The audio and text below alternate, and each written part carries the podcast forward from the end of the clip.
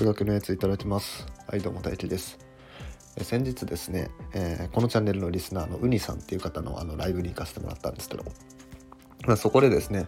繊細さんあの人の性格では繊細な人、まあ、几帳面な人みたいな、えーそういうようなものをまあ俺それのねなんか対義語は何だろうみたいな話になって。でまあそれね俺会話参加してて数学的に反対は取ってこれるんですかみたいなこと聞かれて、うん、数学的に反対を取ろうと思ったらまず繊細さんを数学で数式で定義しなきゃいけないよねみたいな話をしたんですね。うん、でそれでちょっと数学的に考えるとか数学的に定義する、うん、みたいなものがえどういうものなのかって考えてみたんで、えーそれについてお話ししようと思います。はい、じゃあまず結論から言っちゃうと、まあ、普通の考え方っていうのと数学的な考え方これの違いっていうのは公理の違いなんじゃないかなって思うんですね。公理っていうのは公の、えー断りって書いて公理なんですけど、えーこれはですね簡単に言うとルールのことです。うん、あのスポーツ、まあ、サッカーのルールはサッカーは手使えないですよとか、えーバスケでは、えー3歩以上歩いちゃダメですよとかそういうスポーツのルールみたいなものが公理です。ちなみに法律とはちょっと違うかなって感じ。で、まあ、スポーツのルールが一番分かりやすい例だと思います。うん。でこの公理っていうものの特徴として、えっと、それ以上問えないっていう性質があるんですね。うん。まあ、例えばそのサッカーは手使っちゃいけないと。えなんで手使っちゃいけないんですか？いやそういうルールだからですっていう感じです。わかりますかね？なんで手を使ってはいけないかっていうことには踏み込まないんですよね、その手を使っちゃいけないっていう上でじゃあ足を使って蹴りましょう。頭を使ってヘディングしましょうとか胸使ってトラップしましょうっていう風になってるわけです、うん、バスケでもそうですよね。なんで3歩以上歩いちゃダメなんですか？いやそういうルールだからですと、うん、そういうようなものが、えー、公理っていうものですね。はい、で、えーとまあ、数学の話に戻すと、まあ、数学っていうのはあの証明っていうのがね、まあ、命になってくるんですよね。で証明っていうのは、まあ、それは何でですかとか、うん、それは本当に成り立つんですかみたいな、まあ、そういうことを、えーちゃんと立証して論証していくっていうものなんですけどこのそのそれは何ですかとかそれはなぜですかとか、うん、本当に成り立つんですかっていうのってこれ無限に問えるじゃないですか。あるある主張が出てきましたと。それに対して「それはなぜですか?」これは何とかだからです」えそれはなぜですか？これは何とかだからです。それはなぜですか？何とかだからです。っていうふうにこう無限になぜですか？って問えちゃうんですよ。うん、でそうなっちゃうともうねあの キリがないじゃないですか。うん、だからこれ以上問えないもう当たり前なルール当たり前なものを公理としましょう。でそしてその公理に関してはもう誰もなぜとか、え本当にそうなのっていう問いを発さないようにしようっていうふうにしたのが、まあ、公理っていうものなんです。で公理っていうのはそういうものなんで証明ができないんですよ。うんなぜって問えないんで証明できないですね。うんだからこれってのは認めるか認めないかっていうものですね。公理があるこの公理を認めるとしたらこれが成り立つと認めないとしたらこっちが成り立つみたいな。でもし認めたとしたらそのことについてまあそれ以上問うことはしないようにしましょうそういうものが公理なんですね。でまあそれがね分かりやすい例として、まあ、例えばあの健康番組健康情報番組ってテレビであるじゃないですかあれでねあの俺がね疑問に思ってたことをね、まあ、ちょっと例に話してみようと思います。例えば納豆って、まあ、健康にいい食べ物とされていますよね。でここで、えー納豆は健康にいいっていうことを公理として認め認めてみましょう。そしたら、まあ、その公理から出発した論理っていうのは全部正しいわけですね。うんだから納豆は健康にいいと。だから毎日食べると健康になりますよ。これは正しい推論ですよね。うんじゃあその公理として、まあ、納豆は健康にいいっていうものを、えー認めたんですけどこれに対してそれ以上ね何かを問うてはいけないんですよ。なんで納豆は健康にいいんですかっていうような問いをしちゃいけないんですよね。もしこれを公理として認めたならば。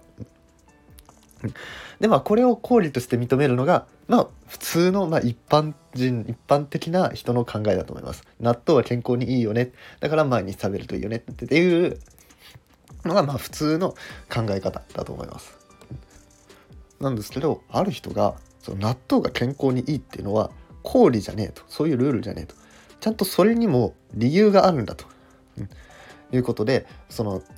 納豆は健康にいいっていうのを公理じゃなくして新たにまた公理を認めましたと。じゃあその公理っていうのは何かっていうと納豆には納豆キナーゼっていう成分がありますよっていうのを公理として認めるんです。うんでそれを公理として認めたらじゃあ納豆は健康にいいよねっていう結論がわかると。じゃ納豆は健康にいいから毎日食べようねと、うん、いうことでえー、さっき公理として認めたものを公理じゃなくしてそれに対して理由をつけたと。でそして納豆には納豆キナーゼという成分があるっていう公理を、えー、付け加えたわけですね。まあ、付け加えたっていうか新たに認めたわけですね。うんま、つまり何か健康効果があるとか、まあ、か食べ物の効果っていうものはその食べ物が持つものじゃなくてその食べ物の中にあるこの成分によってえー、この健康効果がもたらされますよっていう公理にしたわけです。でこういう公理の取り方をしてきたのが、えー、例えば栄養学とかね、えー、もうちょっと広く取ると生物学とかもそうですよね。うん、だから人間の体っていうのは、えー、体の中にある細胞がこういう動きをしてみたいなその細胞の動きっていうものを公理として、え認めたものが、まあ、生物学なわけです。うん。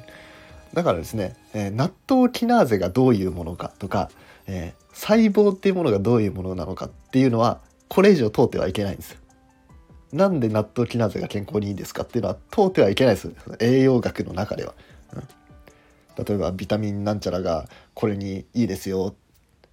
で終わりなんですよ。なんでそのビタミンなんちゃらがこれの病気に効くのかっていうのはそれ以上問うてはいけないと。はい、もうそろそろ皆さん構造分かってきましたでしょうか。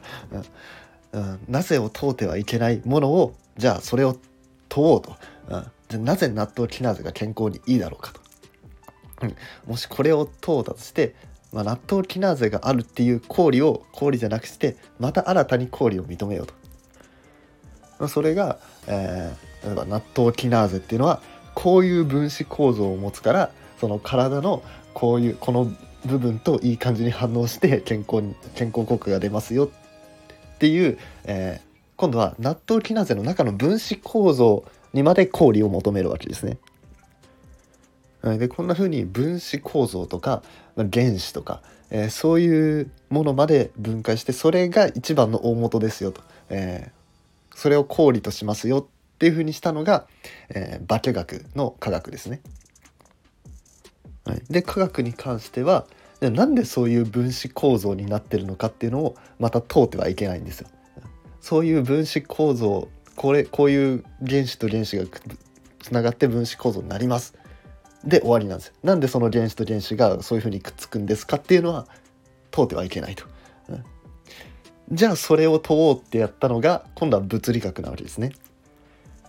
この原子とか、まあ、分子とか、まあ、こういうもののつながりっていうのは、まあ、基本的にはこう電気的な力、えー、プラスとプラスとプラスだから退けるとプラスとマイナスだからくっつけ合うみたいな、まあ、そういうものの力で、えー、結びついてるんですね。うん、でそれについて、えー、解明しようっていうふうにするのが物理だと。でそのプラスとかマイナスとかその電気的な力っていうものを公理としましょうと。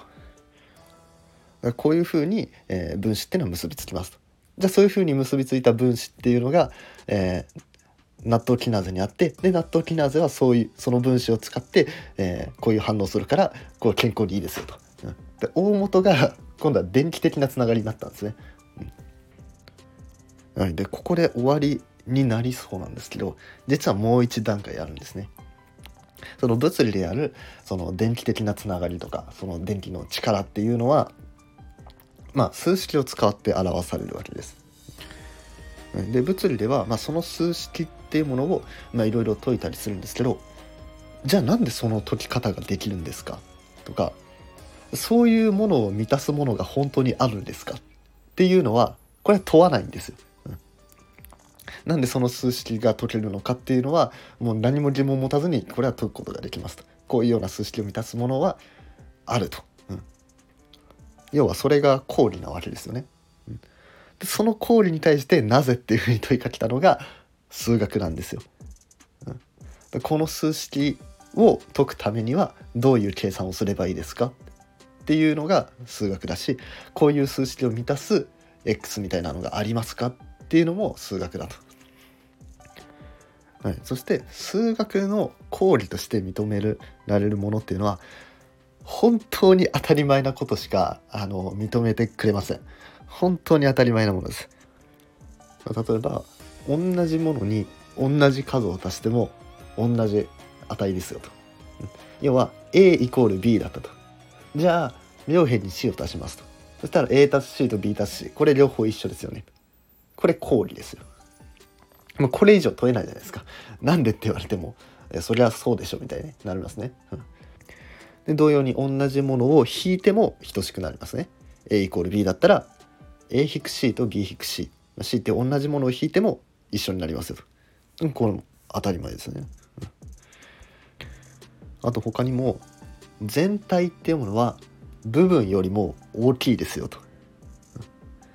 うん、当たり前ですよね。ある集合の中にちっちゃい集合がありました。そしたらそのちっちゃい集合よりもえー、元々のその含んでいるものの方が大きいですよと当たり前ですよね、まああとはなんか平行線は絶対にあの、交わらないですよとかねめちゃめちゃ当たり前の本当に当たり前のことを公理として認めてそこからいろいろ考えていくわけなんですね。でここまで取ってきた公理を、まあ、ちょっと振り返ってみると、まあ、まず最初は納豆は健康にいいですよっていう公理だったと。うん、でその次は納豆には納豆キナーゼっていう成分があってそれが健康にいいですよっていう公理でした。うんまあ、これは、えー、生物学的な公理です。でその次っていうのは納豆キナーゼにはこういう分子があってその分子が体のここといい反応するからいいですよっていう今度は化学的な公理があってでその次にでその分子構造はこういう電気的な結びつきがあってなりますよっていう物理的な公理がありました。でその次にさじゃあその、えー、っと電気の計算に使われるその式の解は本当にありますかみたいなそういうような数学的な公理にまで、えー、ったと。でこの公理っていうのがこれだんだんだんだん確実なものになってるっていうの分かりますかね、最初は納豆は健康にいいですよっていう公理なんですよ。これは認める人認めない人分かれそうじゃないですか。まあ、今はその納豆に関していろいろ情報が出てますけどでも納豆を全然知らない人から見たら何あの臭い食べ物ってなってこれが健康にいいなんて思えないとかねなるわけじゃないですか賛否両論あるわけですよ。で納豆には納豆キナーゼっていう成分がありますよでその納豆キナーゼが健康にいいですよって言われてもいやもしかしたら納豆キナーゼ以外のものが、えー、成分が健康にいいんじゃないかっていうふうに、まあ、乖離的にまだちょっとね乖離的ではあるんですよ。でそれをどんどんどんどん遡っていってじゃあ数学的な公理っていうのを考えた場合 A イコール B なら A たす C イコール B たす C ですよこれ疑いようがなく合ってるじゃないですか。誰がいつどこでこれこの式を見ても合ってますよっていうふうに言えますよね。こういうようなめちゃめちゃ当たり前のルールから出発してるから数学で出た結論っていうのは正しいですよっていうことが分かると。はい、そしてちょっとね、えー、と冒頭の話に戻るんですけど、えー、じゃあ、えー、繊細、えー、人の性格繊細さんとかいうのをじゃあ数学的に表そうって思ったらどうしなきゃいけないかっていうとその公理までねその数学的な公理を使ってその繊細っていうものを表さなきゃいけない。例えば、えー、繊細っていうのは脳の構造がこういうふうになってるからこうです。じゃあなんで脳はそうなってるんですかと。で脳っていうのは電電波とかね電気で電気信号でやってるからこういうものですよと。うん、じゃあその数式はどうなってるんですかと。たら数学になってでそこで数学的な理論ができると。まあ、これ例えばの話ですよ。もっと他の考え方もあるかもしれません。まあ、その、まあ、今はね こうパンって繊細さんの数式を言え言えはしないんですけど、まあ、考え方としてはそのどこまで突き詰めるかっていうところですね。うん、繊細さんっていうのは人間の性格ですよで終わるのか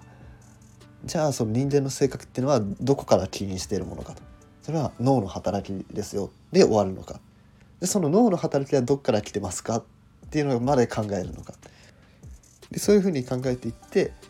で最終的に本当に誰でも誰もがいつでもどこでも認められるようなその公理数学的な公理っていうとこまで遡る遡って考えられればこれは数学的に考えたっていうふうに言えるんじゃないでしょうか。はい、というわけで今回は数学的に考えるとはどういうことかっていう、えー、話をしていきました。